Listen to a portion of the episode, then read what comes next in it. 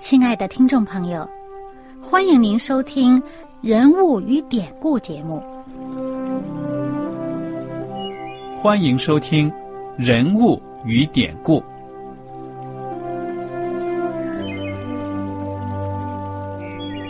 听众朋友们，当你读圣经的时候，不知道有没有过这样的想法：生活在几千年前的圣经人物，与我们这生活在21世纪的人有什么相关吗？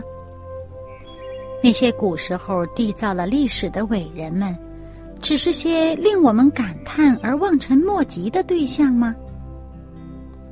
那些败坏了品德的小人和有负圣托的失败者，难道只是为了让我们嗤之以鼻吗？在这个人物与典故的节目里，我和小燕将与大家一起通过圣经中的人物和他们的事迹，看看我们能从他们的故事中得到哪些启发，以便用正确的态度来对待我们每天所面对的生活和挑战，共同奔走天国的旅程。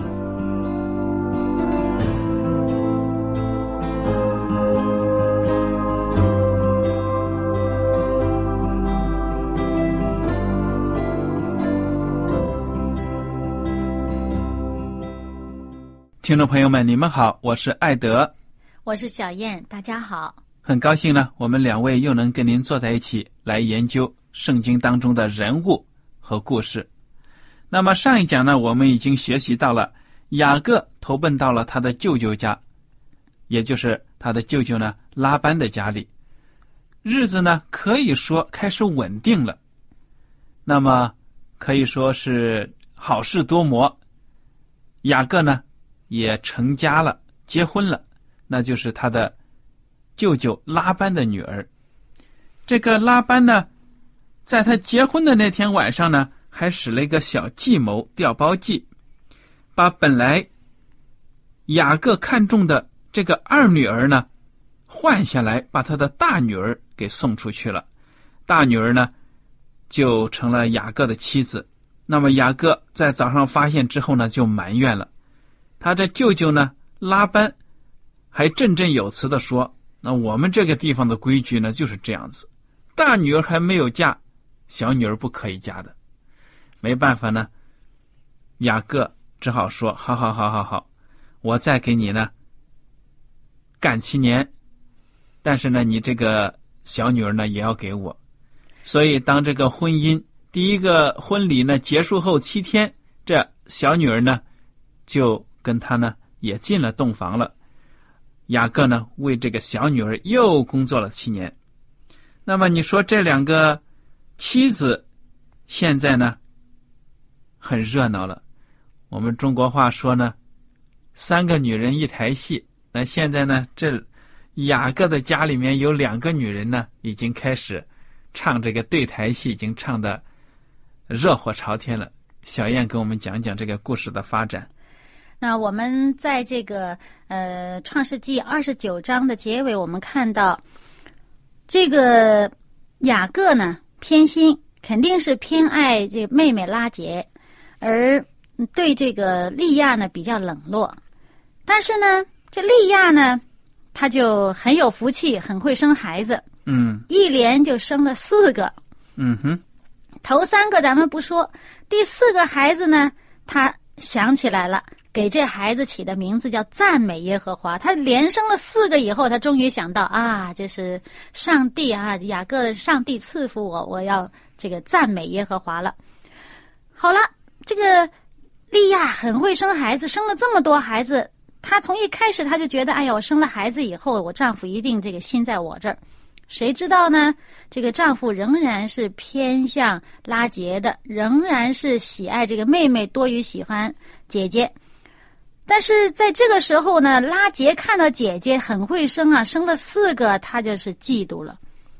这个开始心里边很不是滋味，本来就不是滋味了，到这时候就开始不是滋味的来啊，开始耍赖皮了，跟她丈夫说：“你不给我生孩子，我要死了。”你看看他这个埋怨雅各呢，好像是雅各没本事，你给我孩子，不然我就死了。这是第30章第1节的话。嗯，在这个夫妻相处的事情上，我们看到这个雅各在这里面啊，实际上也是很被动。这两姐妹争宠，那现在呢，弄到雅各这个妹妹他比较喜爱的这个向他耍赖皮了。那他现在这时候想到，我要搬出我的上帝来。对呀、啊。事实上也确实这样的。他说，叫你不生育的是上帝，我能替上帝做主吗？他这在赌气的时候终于想到这是上帝做主啊！他这要是早想到上帝做主就好了。那么拉结呢就出了主意了，我的这个仆人毗拉，你把他娶了，你跟他同房，生了孩子呢就属于我的。那么在当时的这种文化背景，其实这个奴隶呢的确是没有自己的这种人生的这种好像是自主权，对不对啊？没有可选择的余地啊，他就是主人的财产。那么仆人如果把孩子生在这个主人家，那孩子生下来也就是主人的财产。嗯，可是在这件事情上呢，这雅各刚刚才说过我怎么能替上帝做主呢？那接着现在他又开始自己抓主意了，又不听上帝的了。他还真听了他妻子出的这个主意，就和这个仆人毕拉同房，然后这毕拉呢还怀孕，就生了孩子了。对了，其实在这件事上我们看到这个雅各真是自己又给自己找了一个大麻烦。那个毕拉从以后的故事我们将会看到，这个毕拉后来也是犯了奸淫的，让这个雅各非常的伤心。对了，那么毕拉生的这个孩子呢起名叫但，但的意思呢就是深渊的意思。而且呢这个毕拉也很会生，生完但之后又生一个起名叫做拿弗他利。这个名字呢意思就是相争的意思。其实这两个孩子的名字啊都是他的主人啊拉结给起的。我们看到这拉结呢虽然从这个仆人这儿得了两个孩子算在他的名下，但是他给这孩子起的名字啊都没有走出这个与人计较啊争名夺利上面。那一个叫做深渊，一个叫做相争。对呀、你看这个人的思想啊，你说跟我们以前这个中国旧社会发生的那些事情呢很相像，对不对？就是在中国过去有的时候呢，家境有的比较好，他也是妻妾成群啊，三宫六院，这是当然是皇帝，但是有的土财主也是娶很多的妾呀，生的孩子还有这些妾啊妻妾之间呢就是争吵相争，对不对呀？对啊。所以你看这个拉结给这个两个孩子起的名，虽然不是他亲生的，他以为这两个孩子呢是替他争气的。所以呢深渊啊相争啊都加在这孩子的身上，而且他争的对象是他姐姐。所以我觉得这很可悲啊。你不要说这个拉结这种心态，嫉妒跟人相争，这种心态不好。那么这两个无辜的孩子一生出来，头上就加上这样的名字。那一生你叫他的名字，但他的意思就是深渊，有什么冤情啊？跟这孩子有什么关系，对不对？然后拿弗他利，你过来，拿弗他利就是相争的意思。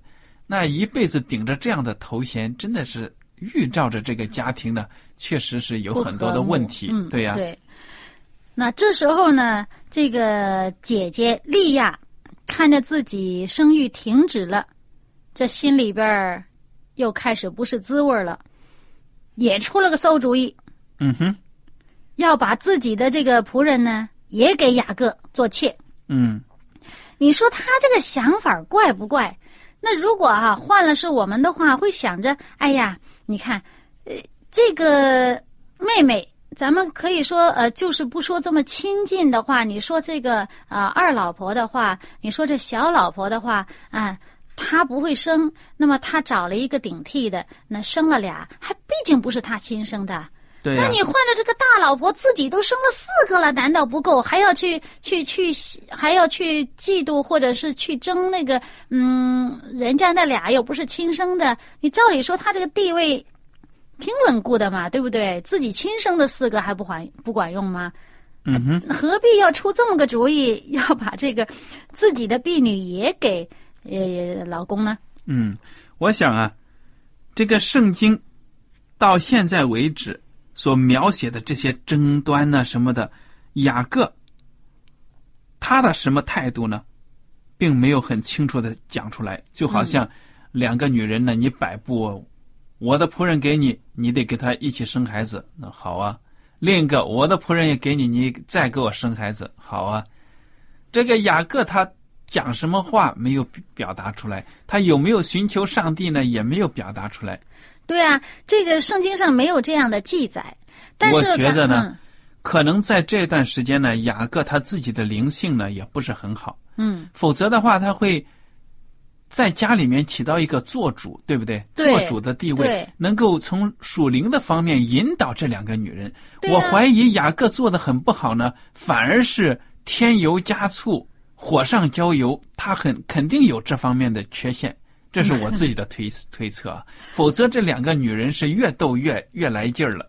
对啊，照理说这个一个家庭这属灵的领袖啊，那雅各是一家之主嘛，毕竟他们另外几个人呢，虽然大家都是一个家庭的一部分，但是另外几个人呢，他们争斗，那雅各自己在中间应该有一个比较客观、比较一个中肯的一个大家可以和睦的这么一个因素，它应该可以起到这么一个作用。而且呢，他对上帝的这个信任，他这个灵性方面呢，显然呢，比他2个妻子对上帝的认识更多。他应该更多的寻求上帝的带领，而不是在这个女人中间啊被搅昏了头呢，就被人家这个推来那个拉去。对呀。你看看这个利亚，把自己的使女希帕给雅各做妾，连生了2个孩子。第一个起名叫加德，就是万幸的意思；第二个起名呢就叫亚舍，是有福的意思。第13节呢说，利亚说：“我有福啊，众女子都要称我是有福的。”你看，说明他把这个心思啊，他所认为的福气就是我在这个家里面呢，跟这个争地位，我在上面占上风了。您看啊，我们前面都讲到，照理说呢，他自己已经亲生了4个儿子了，那人家的那个还不是亲生的，他本身已经是占优势地位哈，如果这么说的话。但是呢，他却非要把自己的仆人也要给丈夫。我觉得他这里面呢，有一个这个想法啊，可能是因为他觉得那个我这个妹妹，她自己呢本身是作为妻子了，那么她的这个仆人呢也受重视，而且也生了孩子了，那变成他们主仆2人呢，这个地位都重要了，都提高了。那我呢，虽然我自己应该是地位高，丈夫呢，但是丈夫的心呢并不在我这儿，而且不仅这个我的仆人呢不是我丈夫的妾。那我这个仆人的地位低，比我妹妹的这个仆人的地位低，那是不是相比之下就显得呢，我的仆人地位低，那我这主人的地位呢，也相比之下被比下去了。所以她就非得要把自己的这个仆人也要给她丈夫做妾，我想可能也有这样的原因。否则的话，她何必又多此一举？三个老婆已经够热闹了，还要增加一个4个。那么后来呢，就描写到呢，这个利亚又有了亲生的孩子，上帝又给他了一个孩子，他就接着又生了几个孩子啊？他一共就是生了6个儿子，外加1个女儿。对了，说明这个利亚呢，她真的是一个可以说是一个非常多产的一位母亲啊。那么我们见到呢，她前面把她的这个仆人给了丈夫做妾之后啊，这仆人也生了2个孩子，但是呢，这个丈夫呢始终心是在这个妹妹拉杰身上。他自己呢是这个失宠的，尽管他是一碰就有啊，还是怎么样，反正他就是很会生，但是呢，毕竟丈夫很少到他这儿来，因为丈夫的心在另外一个太太身上。那么当他自己的这个儿子哈，也就是雅各的长子，小孩出去玩，在外边找到一种植物啊，据说有什么这个好像是能够使人生育啊，跟生育使人能够怀孕啊，什么生育有关的。哎，这个番茄，这个植物叫番茄。于是呢，他就拿这个，想要得到这个丈夫更多的这个青睐啊，或者说是又可以恢复生育，再多生几个。那么这个拉杰见到这个东西哈，就想要，因为他没有亲生的孩子，他想要。于是呢，这个利亚就说：“好，我这个儿子的这个番茄啊，你抢了我老公，你连我儿子找回来的这个东西你也要抢。”那么拉杰说：“那我就跟你交换啊，你给我番茄，让我可以有这生育的能力。那么呢，我呢就把丈夫给你。”于是当这一天她丈夫从外面工作回来，利亚出来一迎接他，就给他一句话，说：“你今天晚上跟我在一块儿，因为呢我把你雇下来了，我用我儿子的风钱把你雇下来。”你看这个做丈夫的真是窝囊，被这个太太们啊，被家里的这些妻子们当货物买卖的。所以这个雅各的地位真的不怎么样啊，这是非常的可悲啊。那么这样的话呢，于是利亚与她丈夫同房，又有了孩子，所以又有了第5个儿子、第6个儿子这样的。而且呢，她给这第5个儿子起的这个名字叫价值。对呀，就是一个买卖货物的这么一个金钱的这么一个价值，真是非常的可悲。这个丈夫在妻子的眼里就变成这么一个东西。不，他讲的这句话呢，说上帝给了我价值。那么伊撒迦就是这个孩子，伊撒迦这个孩子的名字就是价值的意思。那么利亚是不是把这个看成他存活的意思，他生活在这个世界上的目的、意义、价值就在于生一大帮孩子。他说上帝给了我价值，对不对？所以我看他这个人生的目的呢，真的是偏离了正道。所以他就把这个人世间的这些纠纷啊，在这上面能够争一口气啊，得到人的赞扬啊，他就看成是有福有价值的事情。对，他们从来也没有想过，好像跟她的丈夫在属灵方面有更通的语言。您想，我们以前分析过，这个拉杰是很漂亮了，本身在外貌上就是赢得了丈夫的欢心，那么丈夫的宠爱也在她身上。除此之外呢，也是因为她这个拉杰是牧羊的。跟她丈夫呢在生活上有很多的共同语言，可能这个姐姐这个利亚呢，这个在这个工作方面生活上的共同语言本身也少。那个相貌上面呢有一点点这个比不上人，那共同语言上呢又有点比不上人，但是她就没有想过在属灵上面，在灵性上面，在一个这个更深层的这个思想沟通上面呢，能与丈夫联合，她没想过这一点。她就想着我在这个外表上争。那她妻子呢，这个另外一个妻子，也就是拉杰呢，也没有想到这一点。她在自己虽然外貌上面很得丈夫欢心，在平时生活语言上也有共同语言，但是呢，她只不过一个欠缺，就是没有亲生的儿子而已，啊，她为这个事情还痛苦的要命，以至于把丈夫当货物来看待，这样买卖，这样交换，她也没有想过在灵性上面有更深层的沟通，与她的丈夫呢有更多的这个属灵方面的这个共同语言，对丈夫家族的这个信仰有更多的认识。他们两个人谁也没有想到这一点，对呀，只是想到在这个孩子的名字上都看得出来，都是这个你争我夺啊。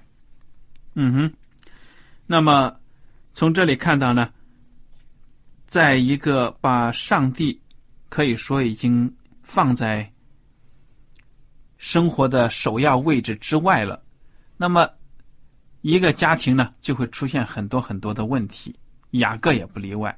你说从这些圣经的描写来说，我们能说雅各在这一段日子里面他是一个灵命很好的人吗？好像看不出来，不是，对不对啊？嗯，而且呢这个雅各呢在这个时候呢咱们可以看到他在属灵方面应该是蛮孤单的。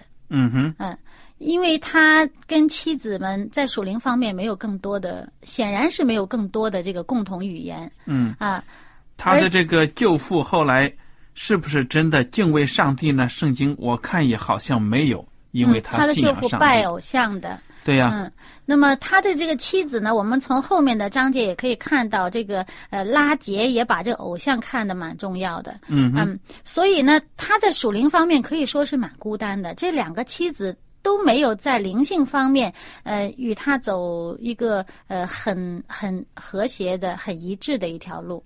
他自己不仅在灵性上孤单，在生活上，显然又是被这些女人们呢折腾来折腾去。那日子也是不好过，心里面是很不舒服的。嗯哼，好，我们看到呢，这个圣经就讲，这个利亚后来又生了一个孩子叫希布伦，然后又生了一个女儿叫迪娜。那么拉结呢，最后好不容易有了一个亲生的儿子，给他起名呢叫约瑟。这个名字的意思呢，就是增添。拉结呢，他的意思是说呢，愿耶和华再增添我一个儿子，他还不知足呢。嗯，生一个还不够。嗯，显然他这个想法呀，都是把这个放在跟别人比较上。那我生了一个，照理说生了一个可以吧？总算是生了。不行，这个只是一个开头，一个开端。对啊，他正想着跟别人比较，人家有啥我也得有啥，我比人家多的那些不算，那我该得的，那人家那个没有那个好，但是我没有就不行，我就得要多要多要。他这个想法啊，真是很有问题。有这种想法的人其实很痛苦的，那日子一点不好过。你说他得了再多的福气，他还是难过。丈夫宠爱他不够。哎呀，不够，我还有很多没有的。好啦，那这个生活上跟丈夫接触的时间比较多，因为他们都牧羊的嘛。哎呀，不够不够，这个不够，我还得要更多。那人要是这样的话，你说那还有什么日子可以满足啊？不满足的人生呢，这是很难过的。嗯，那么联想到我们在生活当中呢，我们自己会不会也犯同样的错误？可能呢是在其他的事情上犯类似的错误，比如说呢，一点都没有注重追求上帝，而是把呢跟别人比吃比穿，比这个拥有的财产放在生活的首要位置了。嗯，就是如果我们像比如说年轻人念书，在学校里面念书啊，我可能学业上不如人家。他不想着在学业上努力，他可能想着，哎呀，你看人家今天穿的这个衣服，你看他穿的衣服不如我好，我在衣服上胜过他，我要穿更好的。哎呀，我穿的鞋，哎呀，你看他没钱买好鞋，我买名牌，我一双鞋我要上千啊。或者说，哎呀，这个在学业上他本事，哎，我学业上比不过他，我在其他地方要比他本事，我比我家庭出身，我比那个我们家人有车子来接送我。哇，那个把重要的事情没当重要的事儿办，就把那些无关紧要的事情呢看得太重要了。对呀，我们就想到了，在这个我们现在的这个社会啊，物质是基本上呢是很丰富的，大家选择的余地呢是很多。那么同样呢也面临着这样的试探，什么样的东西都是觉得呢，哎呀，新的一出来我就要买新的，你手机也是这样子，对不对啊？买一个手机有的，总要跟人家比啊，对，人家有了我没有，心里难受。这种想法呢不好的，因为呢，一方面我们追这个世界上拥有的东西呀，你没有可能拥有全世界的。对呀，我们应该为我们已经有的知足感恩。对呀，而不是为那没有的心里边一直愤愤不平。嗯哼，那么如果这两个女人呢，她能够看到。在这个世界上，比生孩子多有更重要的这样的事情，能够就近上帝啊，得到永生啊，甚至你想想，我们都是亲姐妹啊，都这样子争来争去，真的是太伤和气了。就是，而且呢，我就想到呢，在后面的这个圣经人物当中，也有一个类似情况，也是这个丈夫呢有两个妻子，其中一个很会生育，另外一个呢不会生育，但是不会生育的妻子就处理得很好。那个她丈夫安慰她说：“有我呢，不比有10个儿子更好吗？”嗯哼啊，而这个妻子呢，她寻求的是在属灵方面的追求，她。